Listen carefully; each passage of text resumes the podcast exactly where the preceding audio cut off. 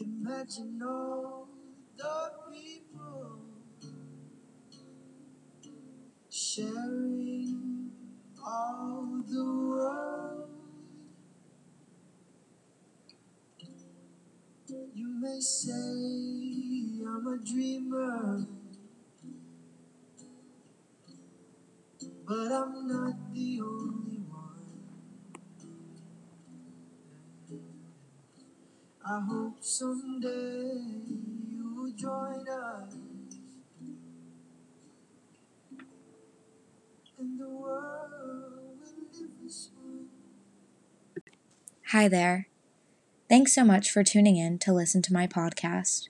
Before I begin, I want to start off by mentioning a TED Talk I watched titled Arrested Development Adolescent Development and Juvenile Justice by Elizabeth Cauffman. She began by saying, Imagine you're back in high school. Imagine your teachers, your friends. Think of some of the things you were doing. Think of some of the things that you shouldn't have been doing. Prior to beginning my podcast, please take a moment to visualize this, as I will be discussing this later. As I reflect on this past semester 2020, taking juvenile justice, I'm not even exactly sure where to begin. I do remember the first day of class. Professor Reed proposed the question Why are you taking my course? What I can tell you, however, the answer I gave on the first day is drastically different from the answer I will be giving you now. On the first day, I responded by saying that I was always interested in law and the legal system. I am a strategic communications major here at Elon, but learning about law has always been a side passion of mine. I said that I was taking this course to have a breath of fresh air in the sense that my brain would not always be focused on public relations. Now, after a semester long learning from Professor Reed, her personal experiences, countless documentaries, short stories, guest speakers, and a text that was easily laid out and enjoyable, I now no longer want to pursue a future in public relations. I want to pursue a career in law. Prior to starting the course, I was always intrigued by the system, but did not know enough information to make a clear statement about my opinion. I did know that there were faults and much space for improvement, but was unsure of the specific manners to achieve a system that was not broken. In regards to my personal history, I was very fortunate to grow up in an area where delinquency was not extremely prevalent. While I was not informed of the specifics regard- regarding juvenile delinquency, I did not have any negative, preconceived notions or bias. That is a primary reason why I took this course. Because juvenile delinquency was not at my front door, so to speak, I wanted to learn from an educational perspective. I was curious. While there were many readings and documentaries that were eye opening, to say the least, that we watched this semester, one documentary particularly resonated with me When They See Us this is a four episode series that is available to watch on Netflix based on the true stories of the 1980 Central Park jogger case. If I could summarize it in one word, how this series made me feel, I would use the word disgusted. The audience watches detectives physically, emotionally, and verbally abuse five juveniles Kevin Richardson, who was 14, Raymond Santana, additionally 14, Antron McCray, who was 15, Yusef Salaam, who was also 15, and Korey Wise, who was 16. These five juveniles were forced to make false confession, confessions and were truly innocent. I find myself I found myself having to turn away from the screen multiple times because watching this brutal, unfortunate reality made me sick to my stomach. Prosecutors and law enforcement certainly have an absurdly large amount of power, which can easily be abused. And that was one of my main takeaways from this class. There was one particular moment in the series that resonated to me with me to this day, and I want to share that with you. All of the falsely accused boys finally met one another. They looked each other in the eye and apologized for lying about the other's role in the situation. Then, in the beginning of the second episode, it is revealed that the boys were all in juvie together, besides Korey, given that he was 16 at the time, which was not considered a juvenile in the state of New York. He was saying he wishes that he was with the other boys in juvie. Kevin then told Korey that the reason that he got tied up in this as being the quote unquote raper as the prosecutors abused their power and made him falsely confess after beating him up. And that was the only reason that he was involved in the case. Because he went with his innocent friend Yusef in the cop car when they were going to interrogate him. I know I've said the word sickening multiple times, but it truly was sickening to watch these young, innocent, and kind hearted boys be abused in a variety of ways by the prosecutors and law enforcement. It was this series that made me want to drift away from a career in communications and toward law to fix the broken system. As a strategic communications major, I aspired to be in the media industry. However, after watching When They See Us, my eyes were opened, and I am now entirely confident that I do not want to be associated with journalism. Yes, journalists, journalists do have a job to obtain information and convey it accurately and efficiently to the media. Nevertheless, in the series, they seem to neglect the emotions and the well being of the individuals. I do believe that mass forms of media, such as journalism, do commit a massive privacy invasion, especially when dealing with juveniles. It is not fair, and it is not ethical. Where is the privacy? In the first episode, when Korey's mother goes to the precinct to look for him, she heads to a telephone booth to make a call to ensure that he is in the that she is in the right location for her son. Journalists flood into the booth, bombarding her with questions and invading her personal privacy when she repeatedly keeps saying that she does not want to be on camera. When she is worried for the sake of well being of her juvenile son, she is dealing with the media just trying to cover the story. To be frank, once again, it's sickening and disgusting. As a parent, I couldn't even imagine what she was feeling at that moment in time. I do understand that journalists must do their job, but I wish that there was a way that the media could cover stories in a more sympathetic and genuine way. Despite this documentary, there have been many other aha moments for me throughout the course that have educated me on juvenile delinquency in our broken system. One theory has resonated with me more than others. That is the trajectory theory. Our text defines this theory by stating there are different types and classes of offenders. There are various trajectories within a delinquent career. In other words, there are subgroups within a population that follow drastically differing developmental trajectories, either toward or away a delinquent career. Some kids may begin later and are influenced by life circumstances. This reveals that there are a numerous number of classifications or offenders. In other words, this developmental theory expresses the perspective that there are multiple independent paths leading to a juvenile career, as well as different types or classes of offenders. Yet some may be led toward a delinquent career, while others may be led away from it.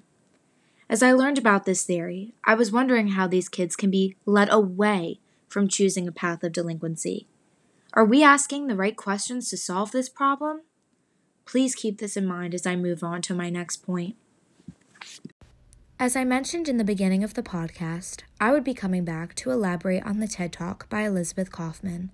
She explains that adolescence is an enormous time of growth and change, physically, socially, emotionally, but most importantly, with cognitive development. Cauffman exp- elaborates by saying that there is a large gap between intellectual ability and psychosocial development that is not brought together until one is in their late 20s, sometimes early 30s. This is a critical factor to keep in mind. Additionally, she explained that a lot of research focuses on what gets kids into crime or why they commit crime. But she wants to focus on what gets kids out of crime, and this is the right question that we should be asking. Cauffman conducted research with over 1,300 serious felony offenders, the research followed kids for seven years. The goal of the research was to determine if the kids that most of the policies and practices of our country are based on are relevant. In other words, do these kids stop offending?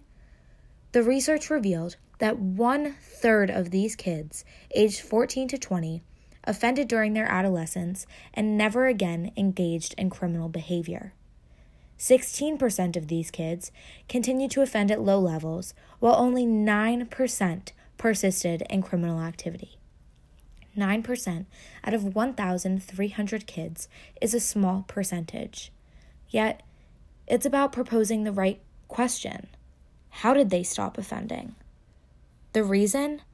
Every one of the kids developed impulse control, the ability to think long term and about self regulation. The only group of kids that didn't were the 9% that continued to offend. This helped us understand that most kids, even when they do some very serious or dangerous things, will grow up and out of crime.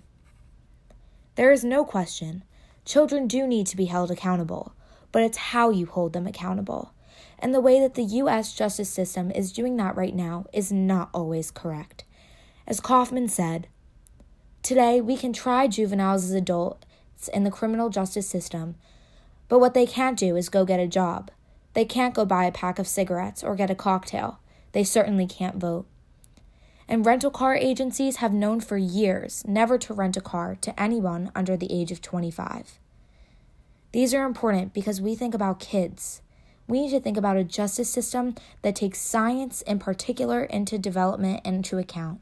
Because at the end of the day, Kids are not miniature adults and should not be treated as such. Take a second to reflect back on the introduction of my podcast. Did you think and visualize an example of your behavior from your adolescence that you're not proud of? I sure did. Do you think that that decision should change the rest of your life? No, it shouldn't. With that being said, I'm not sure of how to combat the problem of juvenile delinquency on a wide scale. But one of the first steps that I believe is critical is to look from a different perspective, an understanding perspective that is based on science. We need to make a change, and we can do better. Furthermore, the most effective way to prevent juvenile delinquency has indisputably been to assist children and their families from early on through resources such as education, recreation, community involvement, parent child interaction training programs, and bullying prevention programs, we have an opportunity to create a positive breakthrough. Through early intervention, there is the ability to prevent the onset of delinquent behavior and support the development of a youth's assets and resilience. A very important resource to reference going forward is the youth.gov program directory, which provides up-to-date information for effective programs that addresses risk and protective factors related to juvenile delinquency and prevention. More, these programs have been rigorously reviewed based on their conceptual framework and whether or not the program was implemented as it was intended. In addition, research has additionally demonstrated that delinquency prevention programs are a very good financial investment. After taking this course, I aspire to be like Elizabeth Cauffman and unlike prosecutor Linda Fairstein from the Central Park Five. I see this future for myself. I see myself fighting and researching for a more just, kind, and understanding system. While I'm unable to speak on the behalf of others, from being extremely uneducated about our system to finally understanding the way it works by taking this class, I'm committed to making a positive difference. Throughout taking this course, a light was sparked within me, and I know the next step for me is getting involved, raising my voice, doing my research, being educated, and fighting for justice and ethical treatment for all. The last big takeaway I have learned from this course is that each individual has the ability to make a greater difference for the masses. The Annie E. Casey Foundation is a foundation that is composed of ardent individuals advocating for change in juvenile justice. The foundation works directly with the public jurisdiction to implement juvenile justice reforms that actually improve the well being of young people in the system. I have subscribed to the website for notifications and will be notified when an internship position becomes available. I hope that I have the opportunity to build a brighter future for children, for their families, and for the greater community that are so desperately in need of positive change. Thank you for a wonderful semester, Professor Reed. Your course has not only changed my life, but has changed the course of my life, and I cannot wait to make a difference. Thank you.